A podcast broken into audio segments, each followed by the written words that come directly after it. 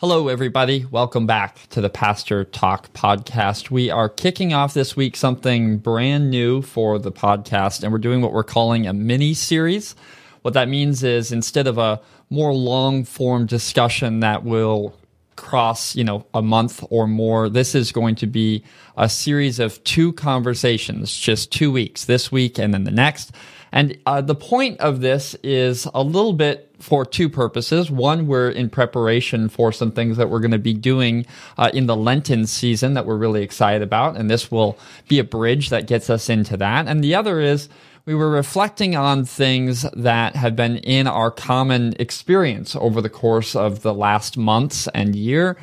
And, you know, we really landed on this idea that on some level, we've all been touched by the realities of anxiety and fear and struggle. And on some level, as people of faith, we've all been seeking to chart a path into what we are called to be as people of peace. And so that's where we've landed on our conversation uh, today. It's going to be a little bit more reflective than some of the conversations that we've been having in the Faith Fight series. Uh, but we're glad that you're here and hope that in this time that we spend together, uh, that there's both some moment of self awareness, but maybe even a short time, a, a, short little sanctuary of peace in this conversation itself. We're glad that you're joining us.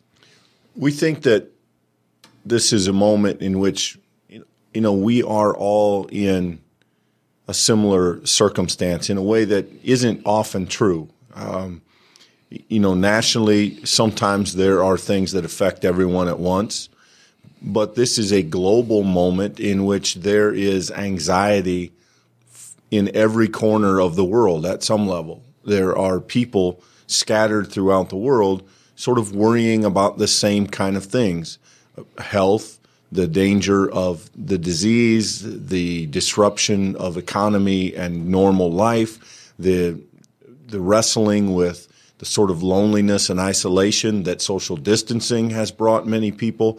And these aren't new realities at this point. We have been living into them for nearly a year now. And so we, we wrestled a little bit with why speak to this now, but the reality is that peace is an ongoing challenge for Christians, both internally and externally. It's not something we're ever done with. And in the world we live in, anxiety is a thing that tends to be cyclical as well. We, there will, if we allow ourselves, always be something to be worried about, to be fearful of. And I think surprisingly, or maybe not surprisingly to you, if you're a person well acquainted with scripture, the Bible speaks deeply to this kind of human condition of worry. And in both the Old and New Testament, we hear a strong call on multiple, multiple occasions, do not be afraid. Do not be anxious. Do not worry. We're not the first people to struggle with some of these issues. No, uh, that's absolutely right. And, you know, I do think that we must recognize how different our experiences of anxiety can be from one person to another. Some people the struggle with peace is a deep and continued reality. Some people, just by nature of their character, their personality, their engagement in the world, they're worried all of the time. Peace is a constant struggle in their own faith journey. Some people, their orientation to the world is one in which they have a hard time sleeping at night. One way that they love is by worrying. Uh, they're worried about their kids. They're worried about their spouse. That there's other people who th- their desire to live faithfully in the world looks like worrying about choices and worrying about what would happen if this happens. And, and so for those people, you know, this conversation has a very real, maybe even kind of a stinging effect to come back to that reality and to look at that. It could be very difficult. And I think there's other people though, and, and for me, I think this is the boat that we can all find ourselves in is we've all been affected by the realities of the world in which we live. I, I wonder if you've ever read a really good book, uh, and as you've been reading, you find yourself sort of talking and thinking like some of the characters in that book. Rochelle and I joke about this sometimes. When you're reading a detective novel, suddenly you're finding mysteries all around you that, that you never did. And then in a couple weeks after you've done with that book, you enjoyed it, but you don't wear that lens like you did before. And you kind of don't see the world in some of the categories that you saw it for that short time. I think the danger of living in the highly anxious, oppositional moment in which we have lived for months now is that we might have taken on this lens of anxiety and worry and maybe even fear. And we've not really recognized the extent to which it's shaping our perspective and view of the world. I wonder if we're carrying worry into some of our relationships, some of our decisions, uh, into some of our own faith encounters in a way that we haven't identified because it's been subtle, because it's grown and, and it's built up as time has gone on.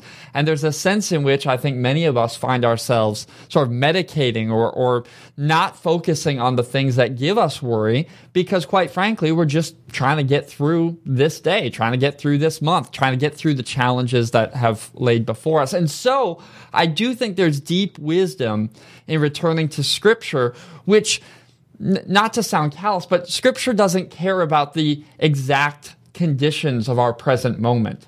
Uh, scripture has been carried through generations of those who have struggled, those who've gone through wars, rumors of wars, pandemics, right? That scripture speaks to a timeless, loving, creative God. And as we turn to that, it has a way of helping show us some of the blinders that we might have taken on in some of this time. Yeah, the Bible wouldn't know a word like pandemic, but it uses words like famine, drought, war, pestilence, sickness. There have always been challenges and struggles in the history of human beings and that those struggles have always caused fear. They have always caused anxiety and worry. And I, and I think on the front end it's important to identify that when the bible calls to peace it is not denial. This is really important. Uh, there are those who don't worry but they largely don't worry because they don't face the reality of the situation. They they simply ignore or compartmentalize anything. So not facing the struggles of the world is not peace, biblically speaking. That, that I can live sort of neglectfully through my own life without really considering what's out there that could do harm or could happen to me or my loved ones. Th- that's not peace, biblically speaking. Peace is a confidence that faces the realities of life and refuses to worry about them. It, or, or in fact, doesn't, maybe a better way to say it is, doesn't feel the need to worry about them because of the faith and trust put in the God of the universe. And so it is a very different thing when the scripture says be at peace. It doesn't mean, oh, I'm just not going to think about that. I, am just not going to face that. I, am not going to worry about that eh, by avoiding it. It is not avoidance, biblically speaking. And I think because Americans tend to confuse those words or at least those practices, I think it's really important that we start with understanding the Bible does call us to face reality, just not to do it fearfully. Yeah, and I think we have to, as we look at the larger scriptural witness, we have to start from that place that you mentioned, Clint. We have to recognize that peace always integrates our inner life with external reality. We can never look at peace and let it be dumbed down when we come to the faith understanding of peace. Peace in our inner self, that awareness of God uh, making us whole, is good and important but that's never the end in Scripture. Scripture speaks poignantly and explicitly about peace that's worked out in the world, peace between nations, peace between enemies. The, the cessation of hostilities is a real outcoming or, or, or product that comes from peace worked by God. So we can't let the spiritual versus the physical, the personal versus the external, we can't let these things separate.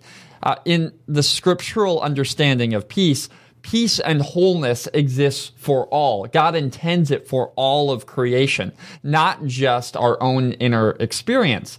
And, and, so I think that's important, Clint, to recognize that, that this is a larger conversation and it's in a larger command when, when we're told fear not. God's not just talking about, uh, you know, don't shake in your boots. This is a much larger concept, and it should, as people of faith, uh, uh, be an invitation to a much longer journey than just trying to sort of change our emotions in a moment.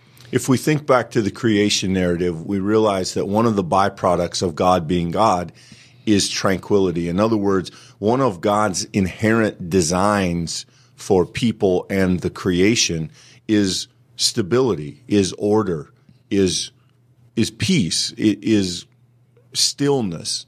And we see that reflected in the Genesis stories, you know, and what we learn as the story unfolds is that sin is then the enemy of peace. Peace is the intention that God has for the world and the people in it. But sin is that which comes and disrupts peace, both internally and externally. And when we encounter the word peace in the Bible, Michael, you're exactly right. It's just, it's, it's a huge word because it means my own calmness, my own sense of stability and tranquility. But then it's also the promise of global peace, of national peace, of international peace. That the promise of God is that one day there will be peace. Not just that people will be at peace internally, but there will be peace. It is the desired outcome and it is the um, inevitable outcome of God's plan being fulfilled. That peace is inherent to what God wants for his people and for his creation. And that that makes it, I think, um, bigger than we often reflect on it. And it is more distinct when you look at it from a faith perspective than what we might give it credit for. Clint, what you just said may sound to us like elementary. Well, yeah, obviously God wants peace, but that's because it's integrated so thoroughly in our understanding of what it means to be people of faith. To give you a contrast, just for a moment, think about for a second the Greek mythologies and, and the gods that are capricious, that are all politically working against each other, manipulating, even in some cases, human choices and human moments to move their agenda forward. The, the Greeks imagined gods that were constantly at war. They were trying to best one another. They were trying to, to disrupt so that they could create new advantages for themselves. It's the opposite of what we discover in the revelation of God that, that God has no need to self advantage. God has no need to acquire power. In fact, when God encounters humans over and over and over again, whether that be Moses or Abraham, or uh, later we have those encounters in the New Testament, uh, we find this imperative, this command over and over again do not be afraid. And yet here stands mortal humans before the presence of an immortal creator, almighty God. There's really no better situation to be afraid than the one in which the finite meets the infinite. And yet, in every single one of these encounters, we find a generous, uh, an open, a loving, and ultimately peace calling God who says, I come here and and you do not need to be afraid in my presence. And and that reality clint which may unfortunately to some of us sound elementary is not elementary. It, it is one of the fundamental building blocks of our christian faith that we can come to the throne of grace and we can do so without terror because we know the character of the one who's waiting for us there. Yeah i think the invitation that we have as christians we understand that we have been invited in Christ to approach God without fear. That seeing the extent of God's love for us, that He would, in the you know classic language, give His only begotten Son, that whoever believed in Him would not perish. That we have a courage in that, a strength in that, a belief in that, that in the grace of Christ we have nothing to fear from God. And in the power of God, we have ultimately nothing to be afraid of, though we are not immune from the struggles of the world. But we are given the antidote to fear in the presence of faith, in the gift of belief and trust. And those things, faith and fear, will always be within us in a sort of constant battle. And the more that we feed one, the less that the other one is able mm-hmm. to speak to it. And, and that's true. It's a balance beam. Whichever we give our attention to, that one is going to have a stronger voice in our spirit and in our mind. And, you know, if you are a person who's prone to worry, if you are anxious, if, if you have deeply struggled in these moments where so much of life has been kind of outside of our control and our input, then you know it it sounds very trite to say, well, you put your faith in God. It is not that easy, friends. It is a battle, a daily battle that has to be won not in a moment but over time as we learn to lean into our faith and as we do as we are then able to increasingly let some of our anxiety and our worry and maybe even our pessimism go. That's not something accomplished in a mm-hmm. day. It's not something accomplished in a two week podcast. It is an invitation to remember that we are invited to this ongoing transformation in which peace increasingly becomes the reality that we live with. And, and that flows out of what you've already shared this idea that peace's enemy is the propagation of sin. Uh, that reality, we discover fear and anxiety on the other side of putting ourselves uh, before God, uh, making ourselves little gods, as in the uh, Genesis stories. And, you know, I think, I wonder what you would think about this, Clint. I do think there's a sense in which when we fall into lives of anxiety, when we allow that sort of rule of sin to reign in our hearts, we begin to believe that the world is scarce, that there's not enough, that ultimately we must uh, preserve for ourselves, we must acquire, and we must hold. We, we become very close fisted in our encounter with the world. And a story that comes to my mind with this is Abraham and Lot. You might remember this story where they uh, are, are going together they survey the land and they've got to choose. Their flocks have gotten too big. They've got to choose who's going to go take this ground, who's going to go take this ground. And, you know, in that moment, there would be lots of reason for both of these characters to not have peace. I mean, ultimately, it appears to them that one place isn't good for their flocks and the other place is. That should be ripe with conflict. Uh, who's going to fight the other to, to get the good ground? And if you lived in a world in which uh, there's not enough, in, in which we have to continually be fighting for ourselves, then there's no way that peace could exist or reign in that moment. Yet, Abraham trusts God, that, that God has called them onto this journey. And he says, Lot, you go take that ground. God's going to be faithful and it's going to be okay. And it turns out that God is faithful, that there would have been no cause or reason for anxiety or fear because there was enough, even though it didn't appear to them in that moment that there was. And so I wonder if there's not a sense in which peace leads us to believe some things about ourselves and our world that are dangerous. That uh, when we uh, live with anxieties and fears, uh, we we f- begin to believe that the world um, doesn't have what we need in it, and we begin to lose trust and faith in the God who can care for us along the way. Yeah, I think perhaps there are two ways that the Bible critiques anxiety. The first is as a kind of lack of faith. You know, the, the disciples are in the boat. Jesus scolds them for, for worrying about the storm. The, this is a fairly common refrain throughout the Bible that fear is in opposition to faith. But there is, there is a second voice, maybe a, a quieter voice in which fear or anxiety is critiqued as a waste of energy. You know, Jesus said, if you worry, can you add a single day to your life? It, in other words, that fear is a misdirection of our gifts of, of attention, of energy, of passion, of, um, some of our spirit. And when we allocate it to worry, we are essentially wasting our time because we can't, by worrying, affect, we don't have agency by worrying. Instead, we have been invited, really, the language would be we have been set free to take another path and invest our energy in other places without worrying, which is both in in opposition to fear and a waste of our energy, uh, and to some extent a waste of our time.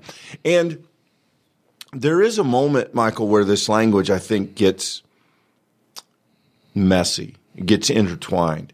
I, have visited with multiple people during this year who have said, uh, I, "God is in control. If I mm. if I get COVID, if I get sick, if I die." That's up to God. And on one hand, that sounds like a deep statement of faith. And I don't want to say that it isn't, because I do think there is a tremendous freedom in saying, God is at work in the world, and mm-hmm. I refuse to be afraid. God has everything in in His hands. God is the the language we'd use, and it's it's troubling language. It's hard to sort out, but we would say God is in control. On the other hand, what does a statement like that do? It it erases the idea that I have agency. Mm-hmm. It erases the idea that I have to make good decisions, right? I should put on a seatbelt. I should take my medicine. I should go to the doctor when I don't feel well. I shouldn't take risks when I drive or when I, mm-hmm. you know, I, I should be ca- cautious to some level and use good judgment. And to simply say that it doesn't matter what I do because God had that, that there is faith in it, but there's also fatalism and determinism in it. And those are not places where Christianity has decided to live. We have instead generally said we each of us have to navigate some of our life on our own. And yes, God is over it. God is mm-hmm. sovereign over our life. But God has given us the ability to manage some of the decisions on our own. And, and I think, you know, what does that do? That creates moments for anxiety. You've said numerous times, Clint, in fact, you mentioned it in a conversation earlier today, that faith is not a switch, but it's a dial. And I think that's an incredibly helpful image for us as we begin to lean in to some of this self reflection. Because the reality is, as humans, we're drawn to simple answers. We're drawn to simple frameworks that helps us make sense of our world. And that's not something to judge ourselves for, but rather something for us to learn and continue to be engaged in. And the reality is, though it may feel more peaceful to ignore the things happening around us. That is not peace. It, though it may feel peaceful to just find ourselves in a place where there's not active conflict, that doesn't mean it's a place of peace. There's been many people and there's been many times in history in which we simply ignored the circumstances around us or we ignored the opposition underneath the surface. And that, friends, is not what scripture speaks of when it talks of peace. In fact, there are many times in scripture where the idea is that we are called to work for peace, which, which is very much this theme that we as the people of God need to have agency in the lives that we live. And this does connect to this idea that if we've been given grace in Jesus Christ, if we've been raised with Christ, then the new agency given to us, not by our own merit, and, and I need to be clear, not by our own emotion, uh, this is significant. It's a gift given to us that we do practice, that we lean into, that we trust by the grace of God is there, even when we may not feel it. Some of the greatest workers of peace in the world have been those who have dealt with significant fear and anxiety and struggle within their own souls. But yet God can work peace even in unbelievably difficult places. And I think that's maybe where we begin to sort of lean into this conversation of where do we analyze ourselves and our culture and our place in the world right now so that we can ascertain how we can continue to grow in this area. And one question might be Are we, as people of faith, taking seriously the world around us? I, I think a question we would all do well to ask is rooted, Clint, in that idea of are we avoiding or are we recognizing the, the, the, struggles that surround our lives and yet still finding peace even amidst those struggles? If we found ourselves sort of closing off parts of our hearts or parts of our souls and saying, you know what, I'm going to lock that closet and not go there, that may feel like peace. Though when put under the lens of faith, we find it's not peace. We find it's avoidance. Yeah, I, not to kick a hornet's nest here, Michael, but I, I think, you know, all of us I think of the the drama that we've seen over the last year with the idea of wearing masks, and and all of us have someone in our in our life in our circle who says, "I don't wear a mask because I'm not afraid," hmm. and, and I've been confronted with that idea, and and really trying to do some soul searching. Okay, am I afraid of COVID? And hmm. I I think, you know, I, I think realistically I, I, if I'm being honest with myself, and I think that I am, while no one wants to get sick, I'm, I'm not terribly afraid. So I, I think many of us see a different way. In other words, when we look through this lens of either fear or no fear, th- there is another part that says, look, if I have a mask on, it's because people that I think know what they're talking about said, I might be less likely to get someone else sick. I'm, I might be helpful to someone who's more vulnerable than I am. And, and yet, when we frame things through this afraid or not afraid, this simple binary evaluation, it, it really only complicates it. The idea is it simplifies it, but it doesn't. It complicates it because Christians instinctively know there's more to it than that. And, and what I think that demands of each of us is exactly what you're asking that we sit for a while with the question, am I anxious? Am I feeling fear? And, and if so, where is that fear based? Is it in reality? Is it in these possibilities that I spin for myself? Is it in some sort of, you know, worst case scenario? Is it a product of pessimism? Have I been doing anything? Have I been filling my, myself with anything that would push back on anxiety? Have I been praying? Have I been reading? Have I shut off the news when it seems overwhelming? have I been able to do some things that help me regain a sense of equilibrium? because um, this this has been an anxiety filled year, N- not just the the virus, but our reaction to it, our division within it, the political season that still continues to unfold. We we have the racial tension. We I think I feel like we have just had helping after helping mm-hmm. after helping of something we didn't want to eat and and we now find ourselves worried about all of it, or we find ourselves just shutting down and saying, "I can't take anymore. I can't deal with it anymore." And and neither of those is is really the best option for Christians. We may spend a little time on either pole as we navigate life, but for the Christian, that that middle way of recognizing some of the complexity, but refusing to give in to fear and be motivated and moved by anxiety is the right path. It is the hardest path, mm. but it is the best. I think that this is true, especially in the New Testament, though I think we could point to instances in the Old Testament. But it's striking to me that peace rarely gets discussed by itself it often is accompanied by these other words of the faith, things like grace and faith and hope and trust. And I think that's significant, Clint, because realistically, as Christians, we recognize the only way to live lives that are punctuated by peace is to have these other things at work in our lives.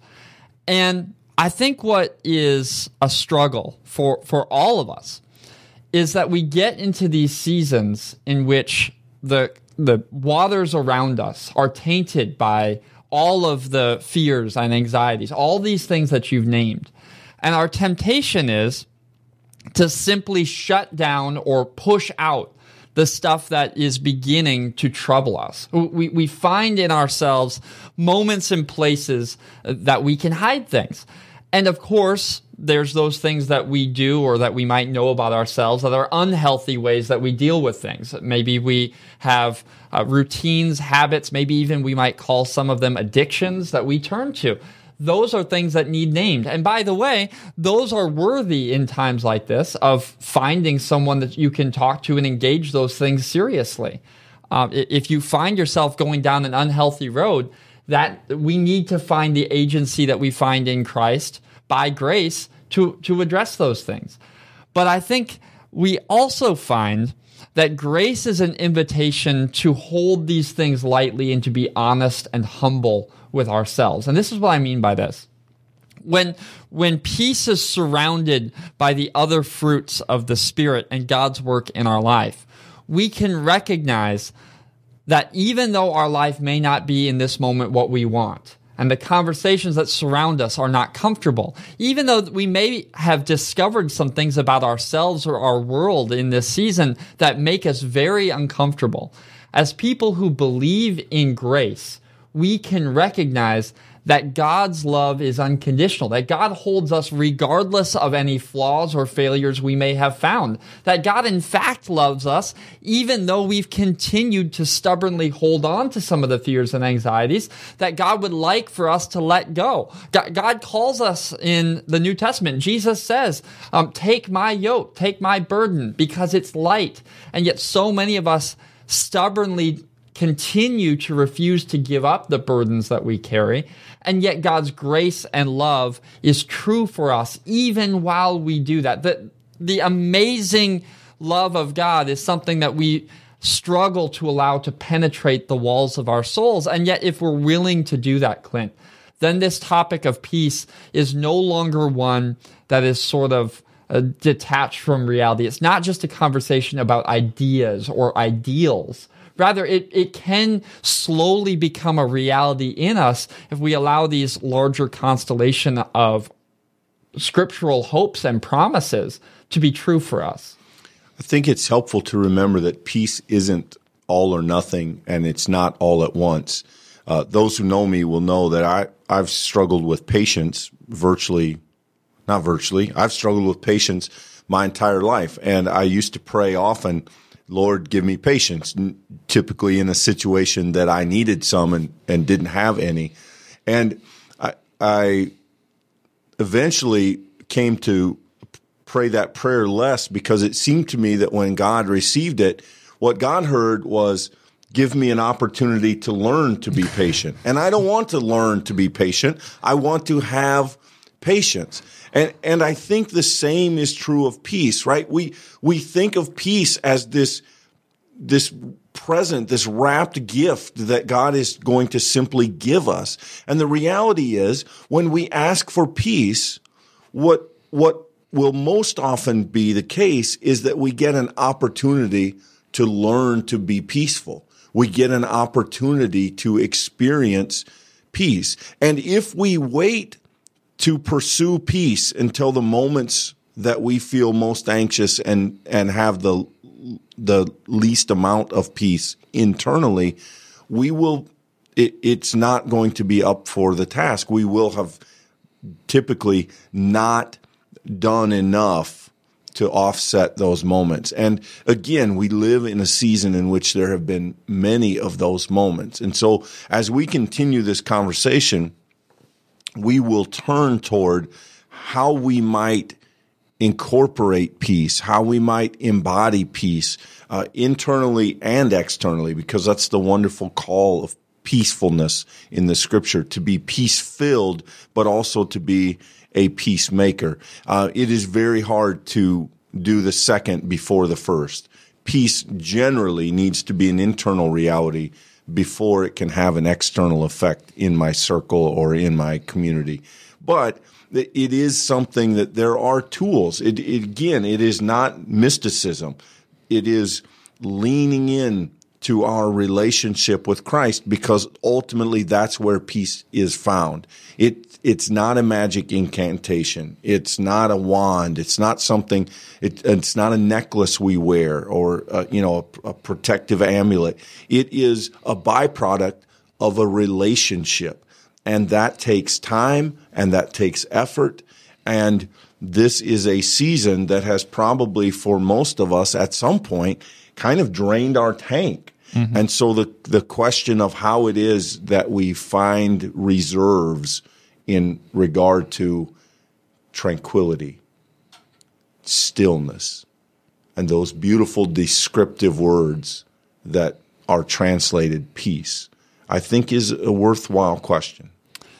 I think that that's a really helpful transition both out of this conversation and into the world that we'll enter as we end this conversation together. And that's simply, we do not intend in two weeks or calling this a mini series. We're not in two weeks intending to uh, make any exhaustive statements about peace. If anything, uh, these conversations are unbelievably short and primer ish in their intention. And so if you were going to prepare yourself for our next conversation, in which we are going to talk about some of the practices, some of the ways that we as Christians do have agency as we seek to lean into and grow in the discipline of peace, you might prepare yourself for that. You might take this conversation as an invitation for self reflection. If you wanted to really begin to take this as a moment of self checkup, you could leave this conversation and you could ask yourself that question, whether you go on a walk and you reflect on it, whether you sit down with a blank piece of paper and you journal it, uh, whether you find a friend that you're going to have a conversation with about it. Uh, there are many, many ways that you can engage with a, a spiritual question of this type, but it is worth asking ourselves to what extent have I wore the lenses of anxiety and fear and struggle and opposition in these days? And has there been a more insidious move within ourselves to push some things away, to, to hide ourselves from some things that make us uncomfortable? Because if, if so, those may be places where we're called to engage. And I say that with a little bit of fear and trepidation because there are places, Clint, much like our conversation uh, weeks ago uh, when we talked about forgiveness and the call to forgive. We're digging deep into some of our own brokenness and realities there. And so as we engage some of our fears and anxieties, especially if this is an area in your own person where you are uh, very much prone to go, uh, we, we might want to tread lightly, but yet it is important as people of faith that we take seriously that God desires to work within us spirits of peace.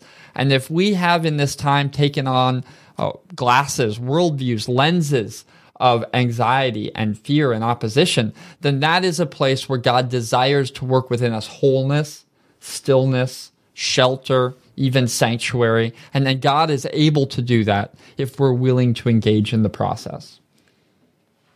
It seems to me that one of the blessings and curses of this season has been that it has removed so many of the things that we looked forward to, that we were blessed by, that we might even say were peace building in our own life. You know, our time with family, uh, church attendance, uh, holidays, etc.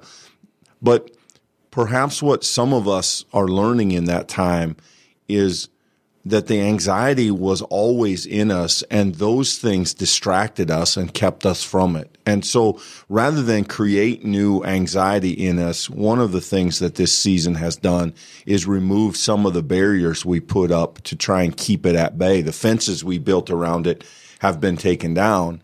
And that's a, that's a brutally difficult thing to do when we lose those barriers and we have to turn face to face with that thing we've been trying not to uh, admit, we've been trying not to deal with, and we've been trying to avoid. However, the beautiful invitation in that is that if we can find some courage, if we can find some fortitude and embrace that challenge, we may be able to come to understand that as we move back into our life, hopefully in the coming days, in months, we can do so without that anxiety, without needing to wall it off, because we will have developed a new ability to project peace, to experience peace that doesn't need the distractions. And then we can enjoy those things even at a new level because they're no longer self-serving. They, they are only about the thing itself and not about trying to use the thing to keep me from something else. I think that there are lots of us in this moment who are carrying burdens that we haven't considered. And one of the struggles as those who have received grace is to sometimes encounter the reality of how much grace we absolutely need. And yet, the God who encounters the people of faith all throughout the scriptures repeatedly in that address says, Do not be afraid. So, wherever you are today, however you're listening to this conversation, uh, if you find yourself in a moment in which you are beset by fear and anxiety, and if you would say, you know, I don't really feel that, but it's probably there somewhere and I've just avoided it, hear this the God of peace still reigns. And not in just sort of a happy platitude posted on your Facebook wall kind of th- way. The God of peace who created all things, who we encounter in Jesus Christ, who we find new life by the power of the Spirit, that very God is working. And so we do not need to be afraid to enter in to some of these challenging and difficult practices of faith. And friends, if we do choose to allow God to work, as God does in mysterious and beautiful ways, even in the midst of struggle, we will find that peace is a reality that not only exists, but that we can take part in. And if you've struggled to live in that place, I hope that this isn't in any way uh, a attack or you don't feel beaten up by it. I hope you feel that this is an invitation to begin the journey to claim what God desires for you. And if we're able to do that as people of faith, I think not only our witness to the goodness of God will be increased, but Clint, I do think we will be better able to create that external peace in the world that God truly does desire, this kingdom that God wants to bring to bear, we can be partners in if we're willing to engage in some of those struggles that we find within ourselves. I think the way forward in faith is always a challenge. And for some of us, it challenges us at different places. We each have a different struggle that our own particular makeup and our own particular um, struggles with sin play out in our life. And if for you that is anxiety, then I hope this will be an invitation to be willing to at least engage in some of the conversation of what it might look like to take even small steps forward in that struggle. If that's not a struggle for you, then give thanks for that. And maybe it's some other thing that you need to think about. But if peace has been difficult, and and I suspect for many of us it has been at some time in this last year. Then I think this is a is a moment where we can perhaps reflect on what it would look like to try to open ourselves to allow more of the peace of Christ in our lives and what it might mean for us and for others.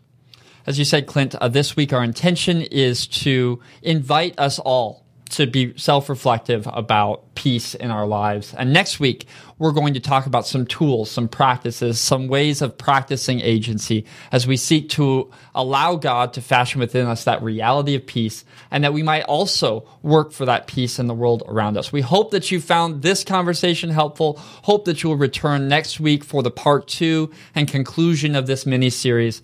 Uh, we hope you're blessed and we look forward to continuing the conversation with you next week. Thanks, everyone.